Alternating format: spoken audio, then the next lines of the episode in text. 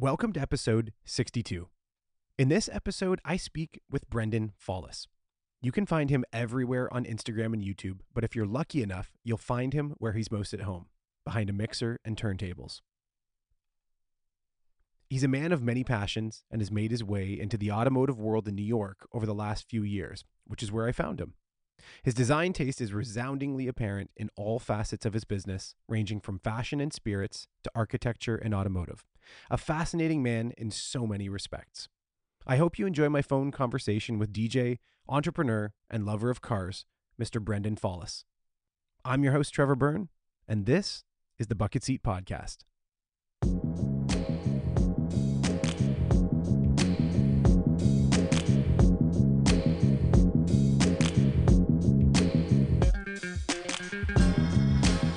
All right. Okay. So welcome back to the Bucket Seat Podcast. Midway through recording season 4 of the show, so you'll probably be listening to this in early December. Kind of hope everybody's staying warm. And today I have another special guest on the show. So Brendan Fallis is a DJ, entrepreneur, and clearly a man with great taste. A relevant side note is that he's one of us. He's a Canadian. He has a huge following on YouTube and all his social medias, and I'm really lucky to have him on the line today to talk a bit about what he's been up to, and of course, we'll talk a bit about cars too. So, Brendan, welcome to the show, man. Thanks for being on. Thanks for having me. I'm excited to be here. Awesome.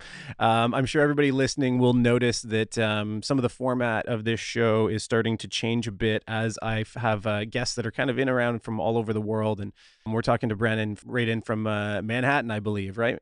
That's correct. New York City. Right on, right on. Okay, cool. Okay, so Brendan, we're going to start with, some of the basics. Why don't, you give us your name. Sometimes I screw these things up. It's also sometimes used for the intro. So give us your name, where you're based, and broadly describe your profession, kind of in your words, what it is that you do.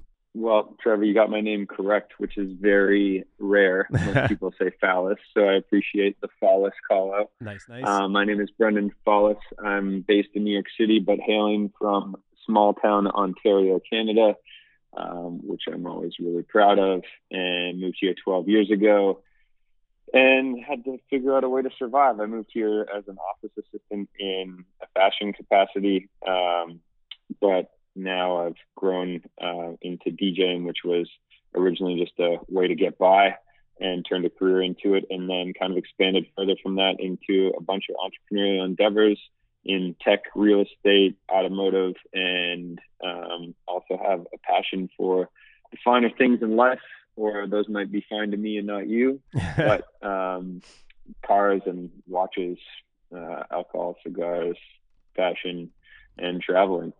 Right. And so I just try and highlight that through Instagram and YouTube, which I've been slowly pressing away at for a couple of years. Yeah, having some success with it and enjoying my time along the way. And a name that I see associated with yours very frequently is Purveyor. Is there, what's the deal with Purveyor? So Purveyor is a company I created about 5 years ago. It was originally just a holding company to run some cash through, but then as a business instead of a personal brand, but then we turned it into an agency for talent. I basically was getting too many DJ gigs that I could handle myself. Mm-hmm. So I started to, as anyone would, supply other names of people that could take that gig, etc., and kind of just started to get a little too busy doing that. Just formalized it a bit, started taking a percentage from the gigs I would refer to people, and then turned it into a talent agency, which signed myself first and foremost, and then secondly, my now wife, who was our second talent. And then we've grown it since then, and we have 26 talent now and growing, strategically when we need to. Right, right. And that covers everything. It's not just music, is it? You've got... it's a full service talent management company for non-traditional talent, as we like to say. So it started with a lot of everyone being a DJ, but then the rise of Instagram, everyone became their own brand. So we kind of strategically work with our talent to grow into different verticals along the way that they might find success in or be passionate about, whether it's fashion, film, creative direction, releasing a product, campaigns, producing music, apps, health and wellness, whatever, anything you want to do, we kind of the arm behind it that that puts the strategy into it and helps it succeed, hopefully.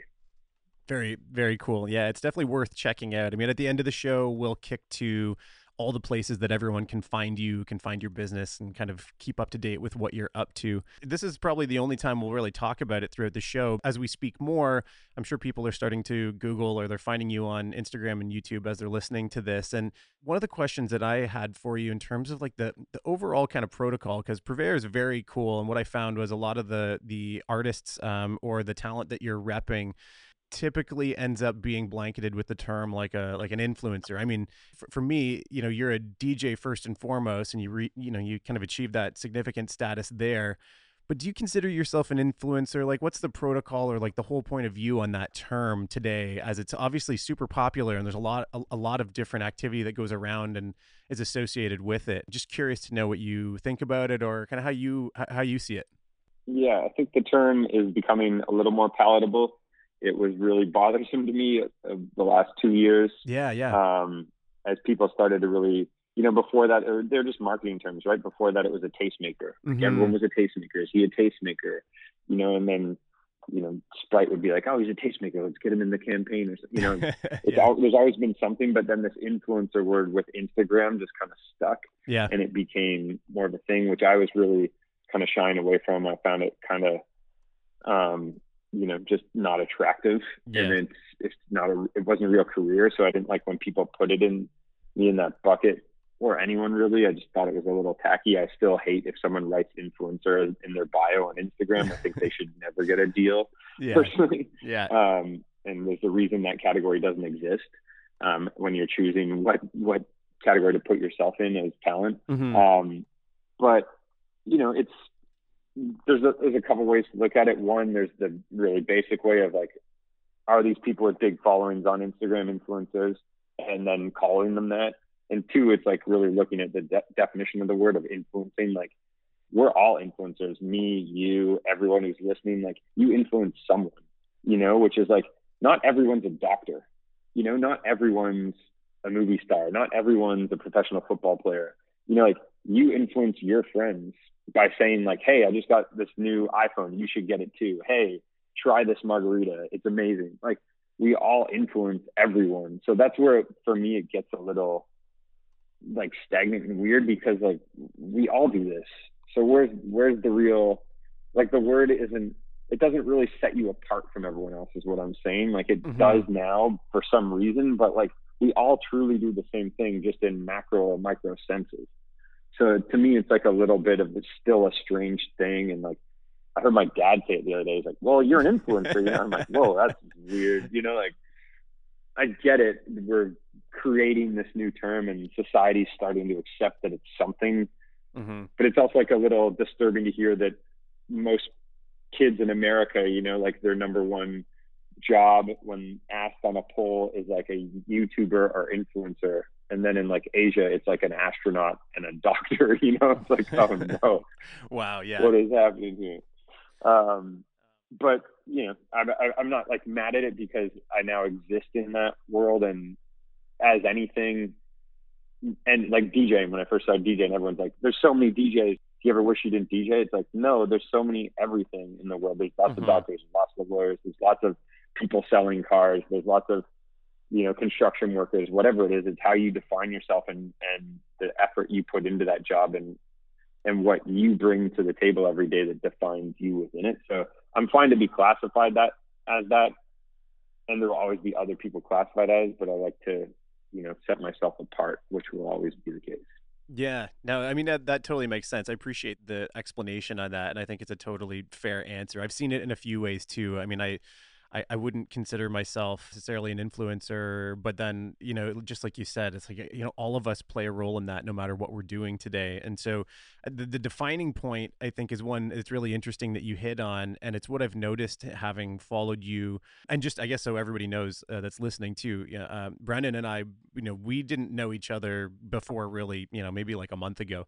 And so mm-hmm. this is genuinely me having kind of observed you from, you know, through the Instagram lens and the YouTube lens, especially when you started getting into cars.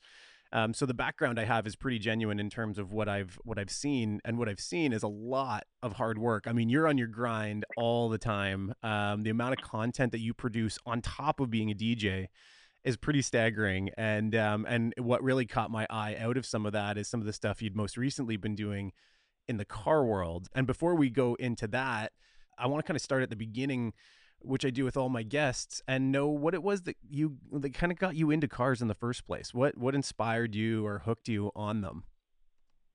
I mean, I think I've always just, from being a little kid and playing with toy cars, and then my grandma bought me a remote control Audi Quattro, which was like such a step up from most people's remote control cars.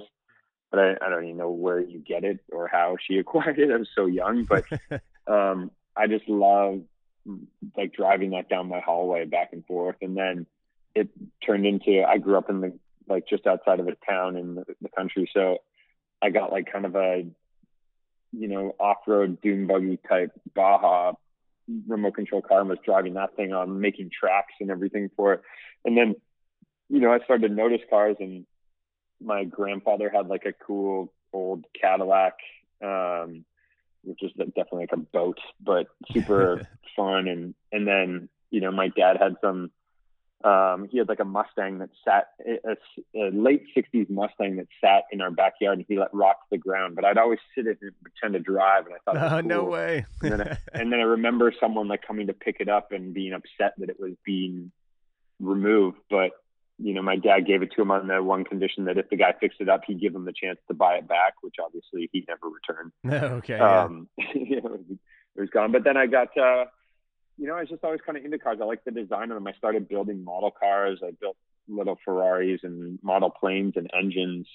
I built just model working engines. And I liked that kind of stuff. And I would cut grass on a riding lawnmower, but if we lived on a highway, Rural Route 4 for anyone who lives up there. Nice, yeah. So I would just watch these cars go by all the time. I could always tell which ones were nicer and not, and kind of, would dream about having a better car one day or something. And then my parents passed me down, when I got my license in 16, their 1988 Audi Quattro 5000 CD, which had leather and suede interior and a sunroof, which is pretty great. Well, yeah, no kidding.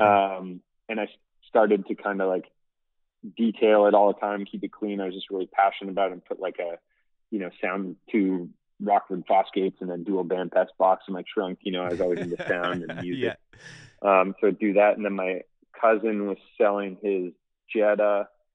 So I moved into the Jetta world. But before I bought that Jetta, that was in early high school, or mid high school, I was looking at Eagle Talons and all sorts of terrible cars, and Ford GTs, stuff I didn't, our Ford Escort GT, I think it was called, with racing stripes. I mean, I was going the wrong direction. Yeah. Luckily, the best deal that came around was my uncle's Jetta, and just landed me out of the Audi world into the Volkswagen world. And then I had 3 Jettas from there. I slammed them all, cut the springs, mod the headlights, mod the interior map lights. Never any tint. I hated tint. I always wanted to look European. I debadged the back, debadged the grill. I was just in the, Momo wheels, whatever. Changed the shift knob, cut the shifter down. I was doing it all. It was so fun. And then I kept kind of in that world, and I started an auto detailing business in Toronto called At Home Auto Detail, and I would come to you. What? I had no clue that you did that. That's crazy. Yeah, I coached skiing in the winter. And then I had kind of all summer off, except for a month where I'd train or whatever. Mm-hmm. So I would, I'd run this business kind of in the off season, which was great, because I would just charge, $100 cash for a car, $150 for an SUV. And I'm just really OCD and anal. So I would clean everything from your brake pedals to your under your seat, find everything, all the nooks and crannies in the car.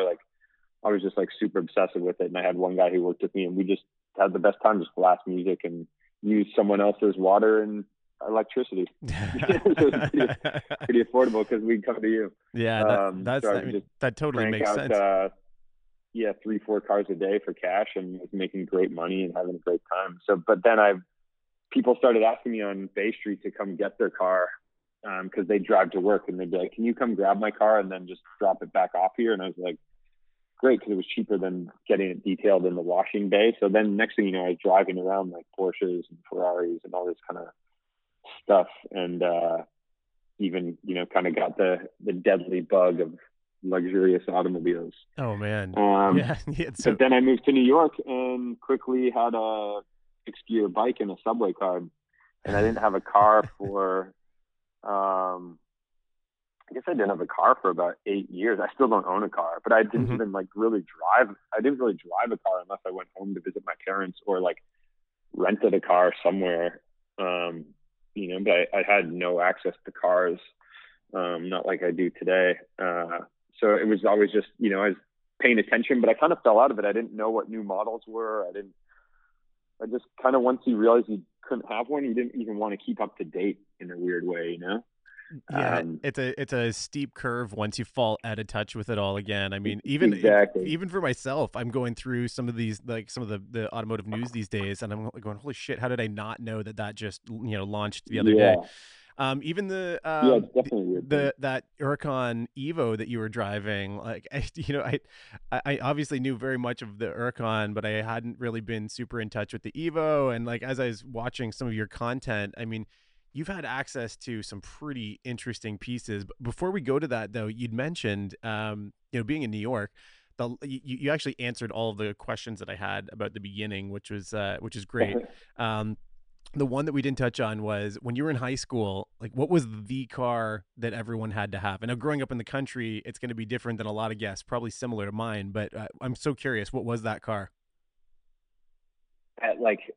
Everyone had this Chevy Cavalier with a body kit on it. And okay, it was like kind of cool because it came with these like big 5-spoke rims if you got like the right one. But one year they put the Cavalier out and it was like black, red, and white, and it just came with this like lowered skirt kit. It wasn't even on the bumper, just the sides and the front, but it made the car look amazing. And it was like the affordable, cool car for everyone. I mean, before that, like some of the older dudes had like Mustang 5.0s, Cobras, you know, always, which was sick and like tinted out, but that's like super small town. Like it's just like part of mod North America culture. But that Cavalier was like really interesting to me. Like a lot of people just had regular Cavaliers, like the ones with the gray plastic bumpers, of course, and then other like a couple people from like one person at my high school, one person at another high school, like had that car, and it was kind of the nice one. And then I had this car which was just like a debadged 98 Jetta GT that people like didn't know what to do with, you know, because it was just like it looked so foreign compared to up there, you know? Right. But I always thought it was good. I was like culturally educating my community somehow with like a different car that no one had. Yeah, totally. That's awesome. I mean, it's always so different from everyone. I've never had that answer. When I do the show notes for this episode, I will, I'll look that one up because it's obviously like a factory trim model. God, I'm pretty sure. Yeah, exactly. It'll come up. I like remember it being in auto magazines and being like, damn, the Cavalier actually looks amazing. The image of it seems familiar. Anyways, we won't dwell on it. But now that you're in New York, it's funny because I always ask what your daily driver, or some of my guests even have a stable of dailies today.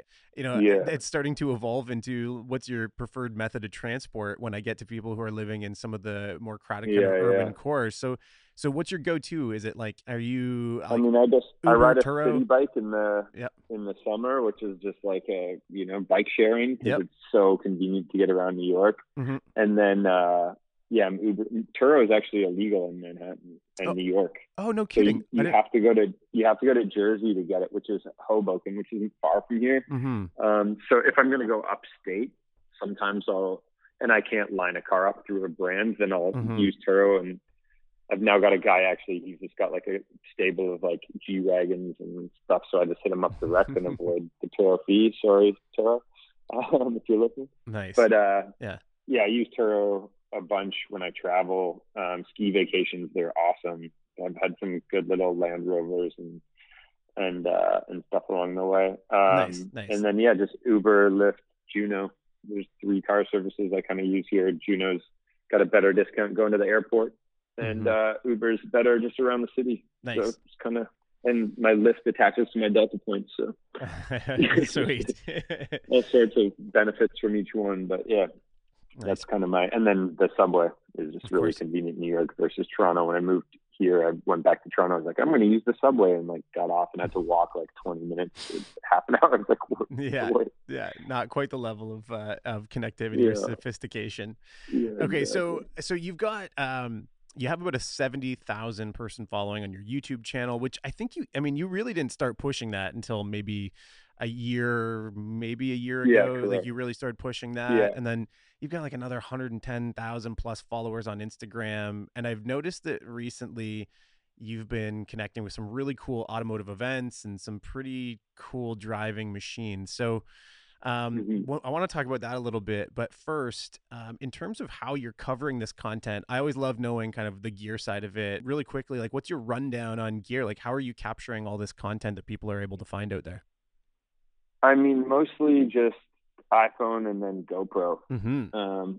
I've thrown stuff on a Pixel, which is a Google Pixel as well a bit, but mostly it's just this GoPro Hero 7, but I'm about to move to the Hero 8 just came out. Yeah, right. Or I think it's coming out this week, and then in December they're doing mods for it, like a light flip screen so you can see yourself, and a mic, which is really key because the sound on the GoPro really sucks. Yeah, it does. And yeah. I have this little kit, but it clicks sometimes, and when my hand slides around the handle, it makes noise, and it's not convenient, but it's the most convenient thing for me to carry and not look.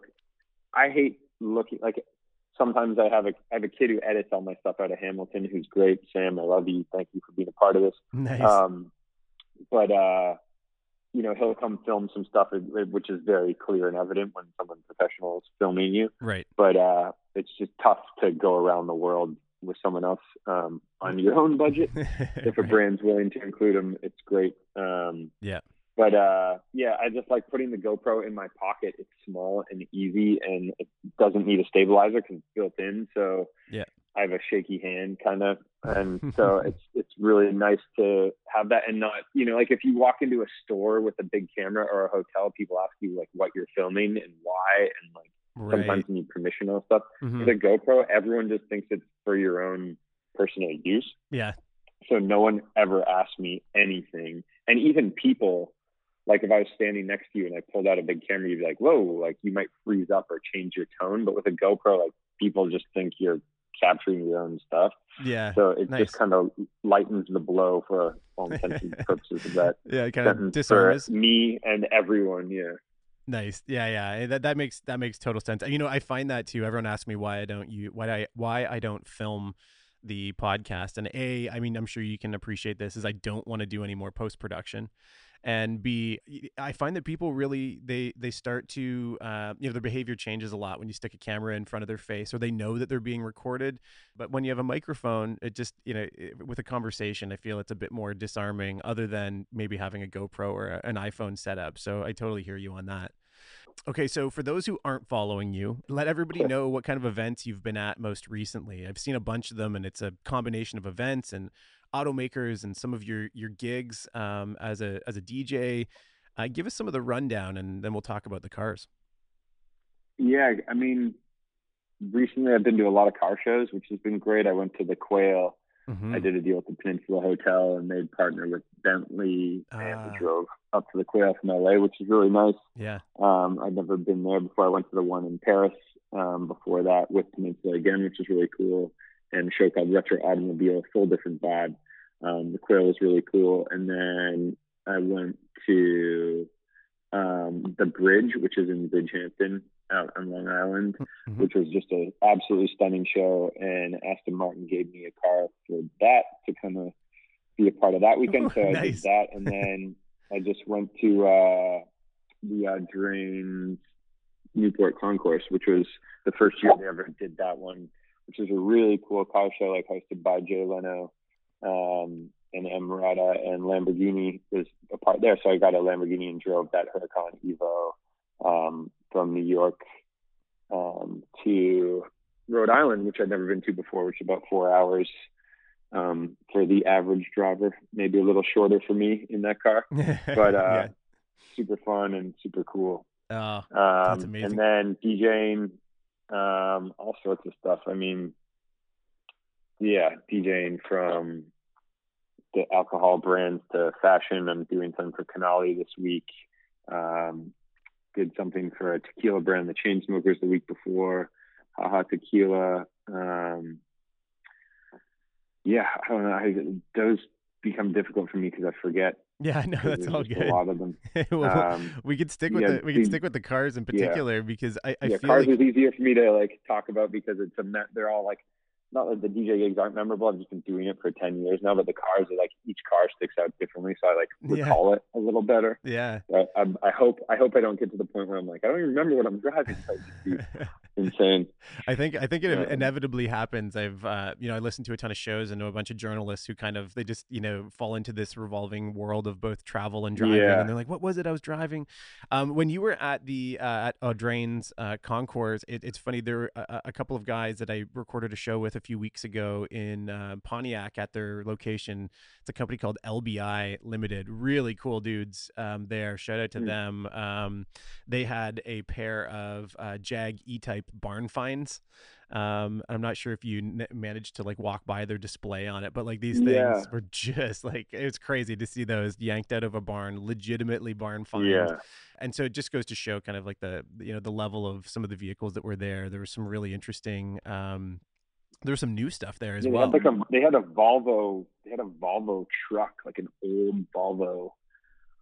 Like it looked like it was out of like a Batman movie or something, but like a weird something the Riddler would have driven or something. Just super weird, like big old thing. I'm just like really crazy. There's always, people always have like such strange things, and then there's that thing like Aston Martin released this pair of cars for $60 million and like sold. They only made 19 of them and sold their last one there.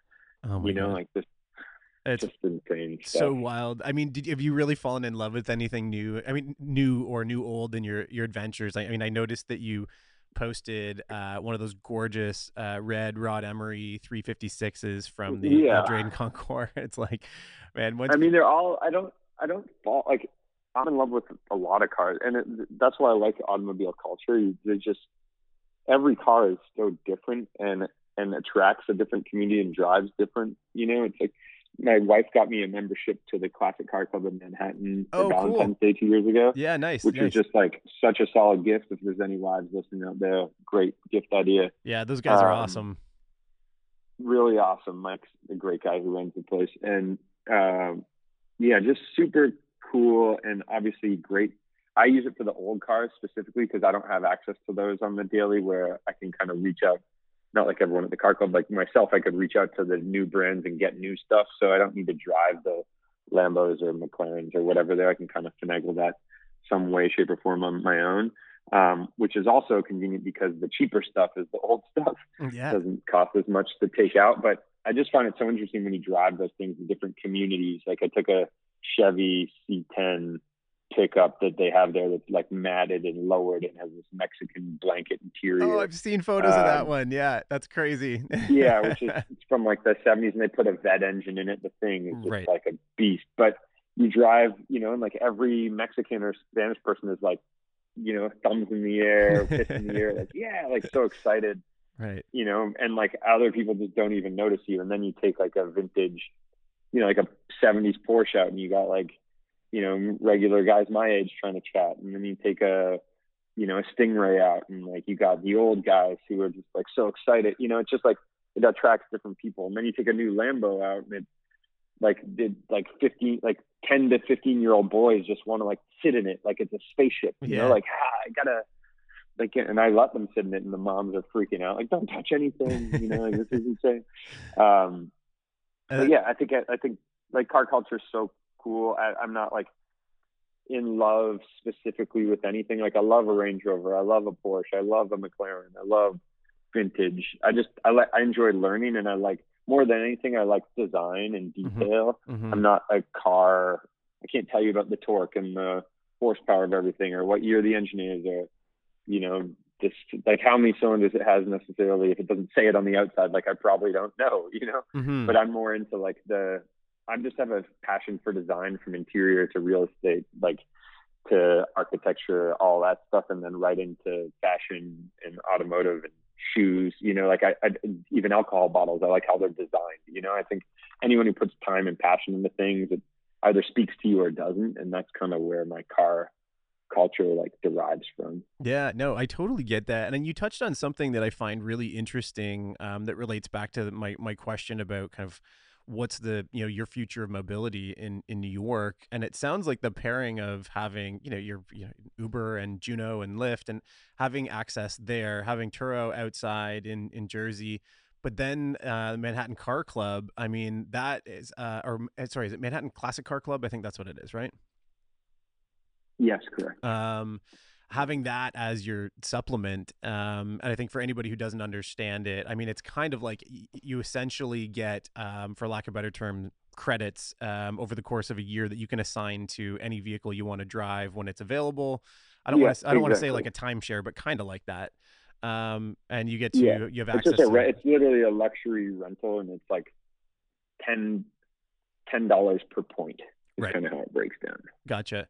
So like a Ford Bronco, and it's different in the summer. It's different than the off season, right? Like it like now, because we're in fall, you know, that Bronco would be like 300 points or like 30 points for the weekend or something, which is $300. Okay. Yeah. You know, but like in the summer, that thing's like 700, like 70 points or $700. Right. But like, who wants a Bronco with no top on it right now? Like, you got to commit to that. Right? Of course. Yeah. Yeah. It's like surge pricing. Exactly. So on that, this is kind of a funny, but this is more for me than for anyone else. And it just goes to show how much I've literally never driven a car when I was in New York, anywhere. I mean, from Brooklyn to Manhattan. So I've always been driven. What's the scoop on figuring out the parking game in the city? I mean, you're driving some really, really special cars, and parking has that's a great question. It's I mean, monthly parking is a whole other thing, but again, I don't own a car, so I don't have. It's like $500 a month just to park your car. Usually, if exotics go up, yeah, and then like I figured it out the hard way when I first drove a Lamborghini. Like I went to my regular garage and they were just like waving. They're like, no, we won't take it. I'm like, no kidding. What? They just wouldn't even let you in? Two other garages. Well, they just don't want to deal with the insurance problem. Like if that guy scratches it, like he might lose his job. The garage might not be, like, they might tell them we're just not insured for this. Like cars over like 250,000. Like, I don't know. Good God. But so it took me a while to find, I mean, the Lamborghini's nice. It's got air suspension, so it brings the front up 3 inches, so you can get into these places. Yep.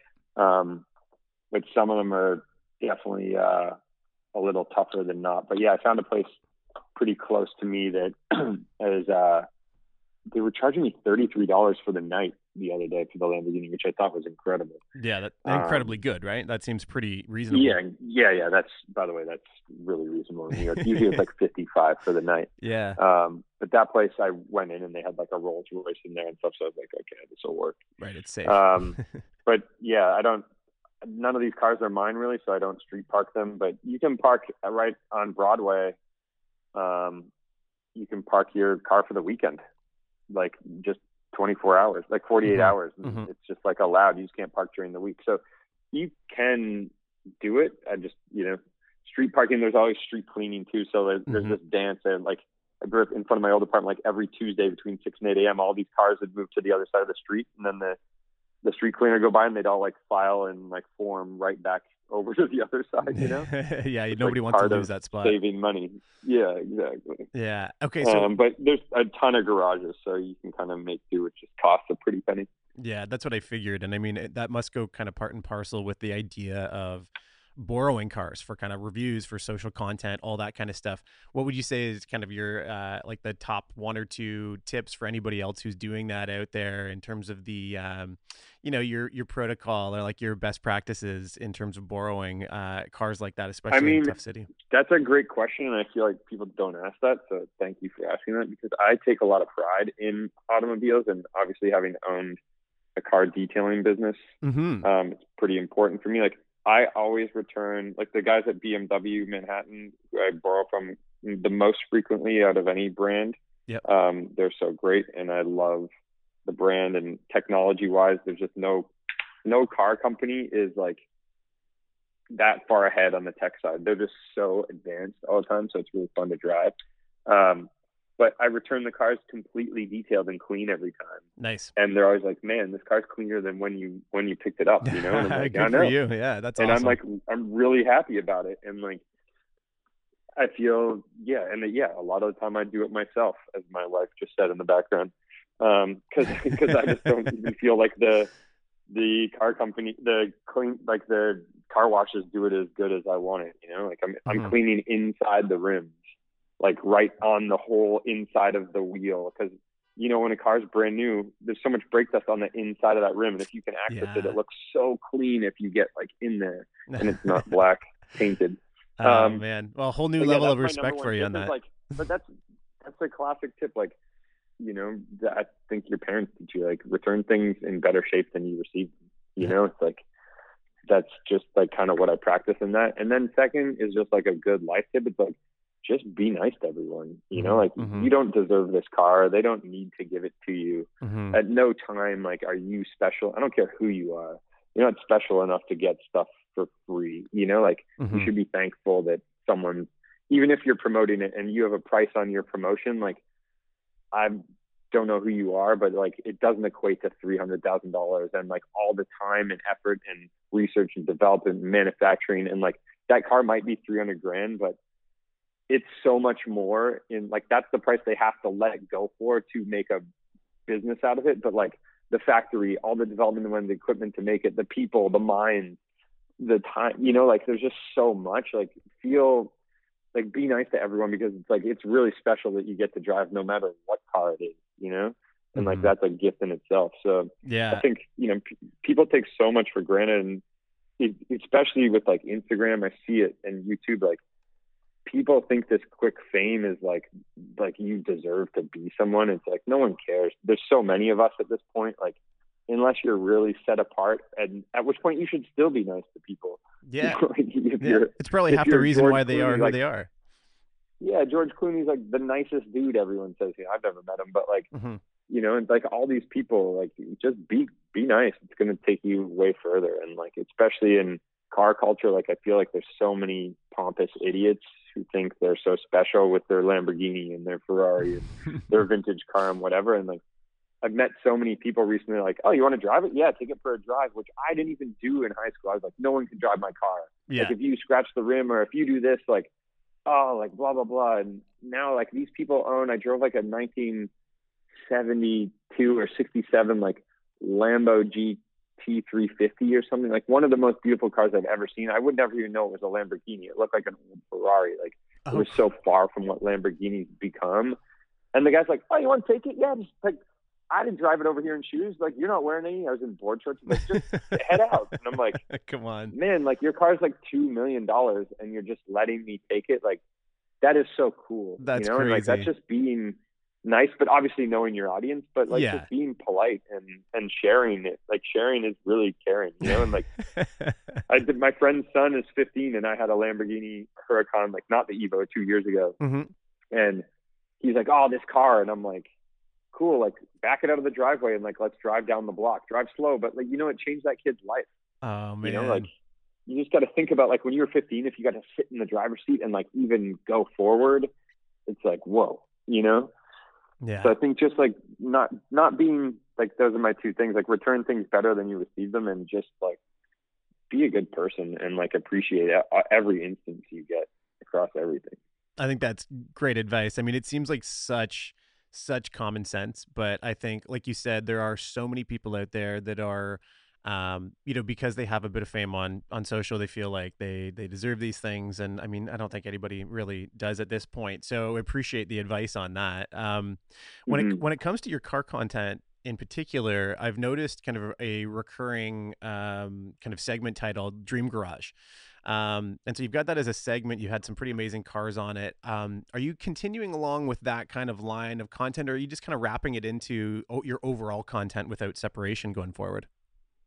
Yeah, this is the constant battle.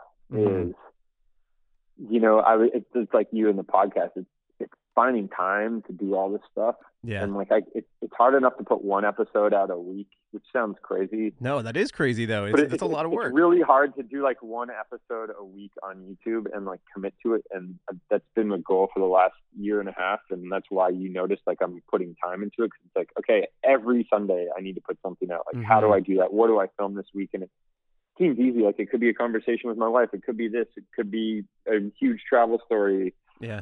But it's just like, it still takes time and effort and like focus. And I was trying to do Dream Garage mixed in. And then it's like, I don't have access to like this many cars. And then it turned to the winter and I'm like, I don't want to go outside right now.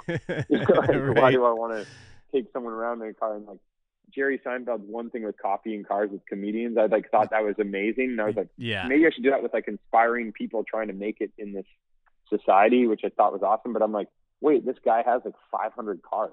That's like four seasons. Yeah, he's got an like endless stable. And he'll never drive the same car. Like, what do I do? You know, like, and then you can start to tap into other people's cars, but then I got to fly places and go to their garages. And like, I don't have funding. I also didn't have a hit television series for, 20 years. Yeah, that helps. So now I'm just kind of like, let me just focus on getting one narrative across. And to be honest, I don't even know what my narrative is.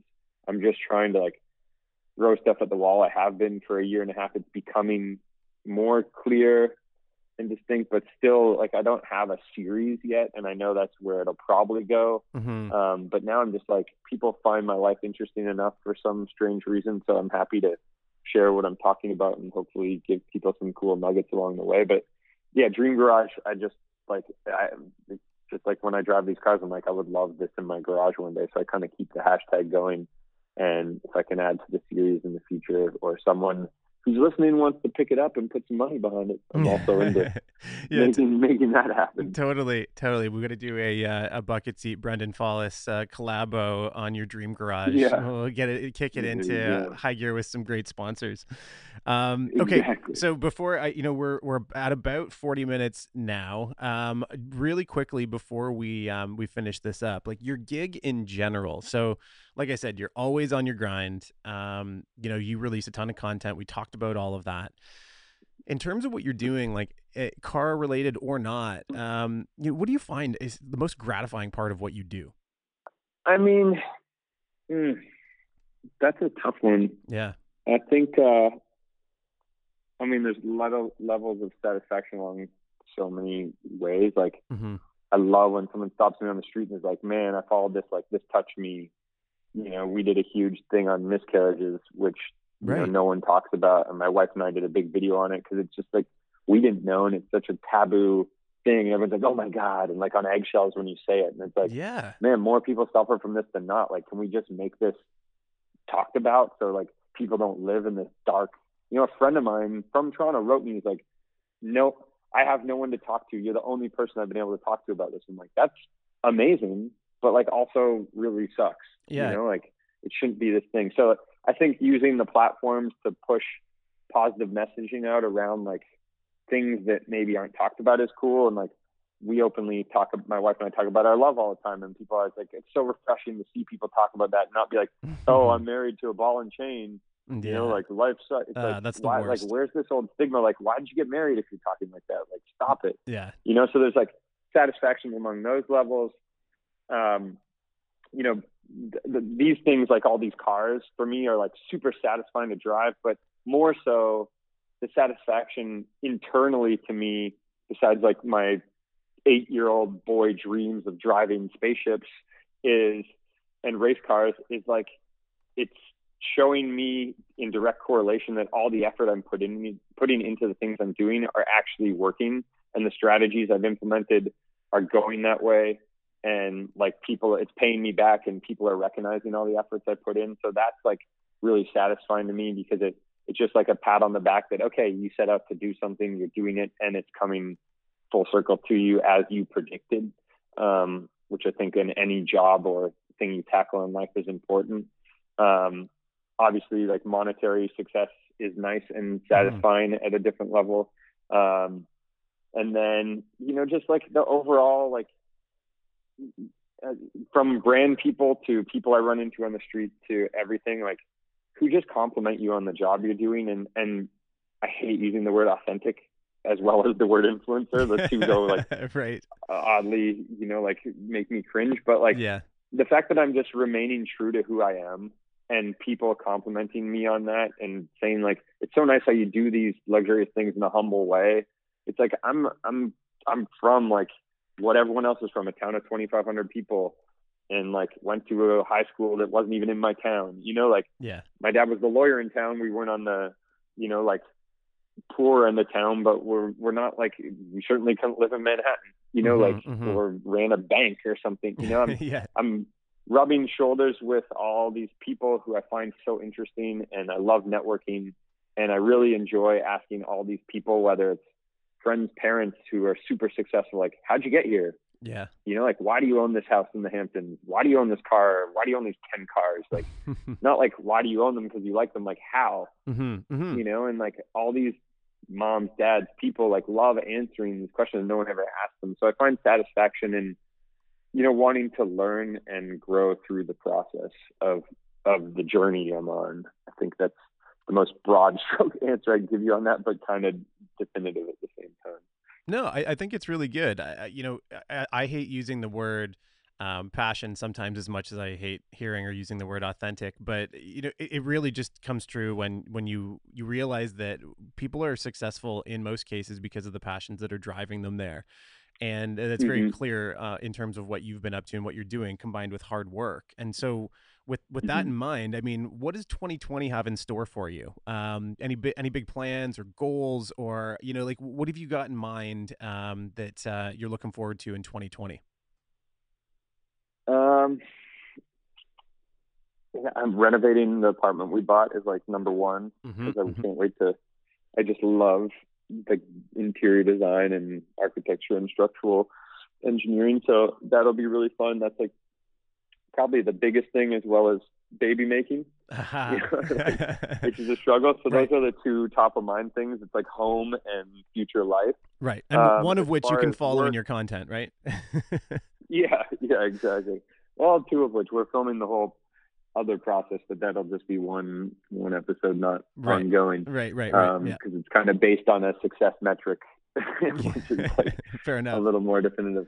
And then business, I mean, I don't know. I'm excited. I've been talking to a kind of this larger player in the YouTube space that I may sign with, which could help me elevate my content and reach in a big way, which is super exciting that someone reached out to me. Oh, cool. I mean, all the people they work with are like over 1 million subscribers. So I'm really on the low end, but they really see a window with me that they aren't touching wow. and want to explore. So that could be really helpful for me. I really love YouTube. I don't like Instagram as much because I just realized I love storytelling, and it's more interesting to me. And like, I don't really storytell. Like Will Smith, I think, is the best person who does it on Instagram right now, and his YouTube is also incredible. Yeah. But he's like he's an entertainer. You know, I'm not born and bred entertainer, so it's a little tougher for me. But I like the long format storytelling a little more. I think it hits people more. And just like to that point, like if I walk around New York on a weekend, 4 out of the 5 people who stop me, if 5 stop me, I'm not saying that happens a lot, but you know, we'll comment, we'll be like, oh my God, I follow your YouTube, not like, oh, I love you on Instagram, which is crazy to me. And that's just a recent swing for me, but it's just a little more interesting to me. And I feel that it's a little more relevant. So I'm really looking forward to pushing into that. And then just still DJing. I've got a lot of entrepreneurial stuff I'm always working on, concepts with my wife we're kind of working on rolling out, personal stuff I'm working on doing, but nothing worth sharing yet, because if I shared things I thought about 5 years ago that didn't come to life, they wouldn't be relevant either. Yeah, so right. just slowly, you know, always in the ideation process and trying to figure stuff out. But yeah, excited about the end of this year, let alone next year. I think things are growing and progressing and super fun. So yeah, we've still got some time yet. Stuff like this is exciting. I rarely do podcasts, so like for you to reach out and think that's cool and interesting is like super, I'm super appreciative of that. And again, like just sells into the fact that oh my God, this auto stuff is working out, you know? Mm-hmm, totally. So it's cool. Yeah, no, I mean, with that, I mean, I really do appreciate you spending all the time with me this morning. I mean, it's so gratifying to have such a diverse set of guests on my show, and you've certainly brought another area and perspective to the industry for my listeners here. And in the end, I think it's really clear that it's hard work that's at the core of just about every success story. And if anyone really wants to find that kind of inspiration from Brendan and doing what he's doing, you should definitely check you out in all of your adventures. Of course, you've mentioned your wife as well, Hannah. Certainly worthwhile following her. I suggest you do. You guys are both a really interesting and inspiring duo. But I guess with that in mind, Brendan, why don't you just let everybody know where they can find you? Yeah, you can find me on Instagram at Brendan, BRENDAN, Fallis, F as in Frank, ALLIS, like you fall down, IS. And then similarly on YouTube, just youtube.com/Brendan-Fallis, which is also very easily searchable. Yeah, check me out, leave some comments, tell me what you don't like that I'm doing. I read them all. And, you know, send me things you'd like me to do. I would, you know, I'm always, people are like, show me your watch collection. I'm like, it's about as deep as my car collection, which is, you know, like, right. I get lent a lot of watches to wear, but I don't own a lot of them. So, right. I think they go hand in hand. You know, yeah. Funny things. That's where this life as quote unquote an influencer is like cool, but it's not all real, which I'm trying to talk more about, like, behind the curtain now. As I just said, you know, like, I don't own all this stuff. Yeah, you know, I don't, you know, like, I don't own all these cars. Everyone's like, oh my God, how big's your garage? I'm like, I mean, it's non-existent, so you know, like, that's how big it is. Yeah, but yeah, that's where I'm available to be found. And appreciate any subscribe button or follow button. Just trying to keep cool content coming that's hopefully aspirational to the people that are following me. Yeah, I mean, I think it is. And I do hope that we can connect again this winter to continue finding out what you've been up to. I mean, for now, this has been another episode of the Bucket Seat Podcast with me, your host, Trevor Byrne.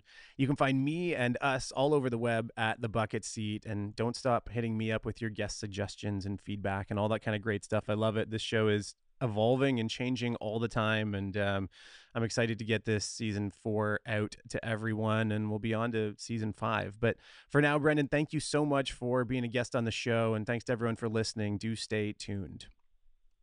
Thanks, Trevor. Oh, wait, it's me again, everyone. Before you move on to your next podcast binge today, I wanted to encourage you to listen to something called the Double Clutch Podcast. It's hosted by Addie and Jerry of DoubleClutch.ca magazine, and it's a great way to get up to speed on what's happening in the product world of automotive. They have a ridiculous circuit of new cars they review on their site and their podcast, and if you have an interest in honest and humorous banter about new cars, make your way over to the Apple Podcast and search for DoubleClutch.ca. I don't think you'll be disappointed. Also, if you want to get yourself into some incredibly badass auto-inspired footwear, check out Stripe Design for the best socks I've ever worn. They're the world's first high-performance driving sock with color and graphics inspired by the art, community, and heritage of motorsport. They're made in the USA and crafted utilizing the finest high-performance recycled fiber yarns. And like the machines that inspire us, their socks are designed with function first. They're durable, thin and light, breathable, and supportive with just a touch of compression to keep your feet performing at their best. The rich and saturated color and the fine detail they capture, the essence of motorsport that you can wear every day. So go and check them out at stripedesign.com. That's StripeDesign.com. I really do vouch for these guys. Phenomenal socks. They look amazing, and you will not be disappointed.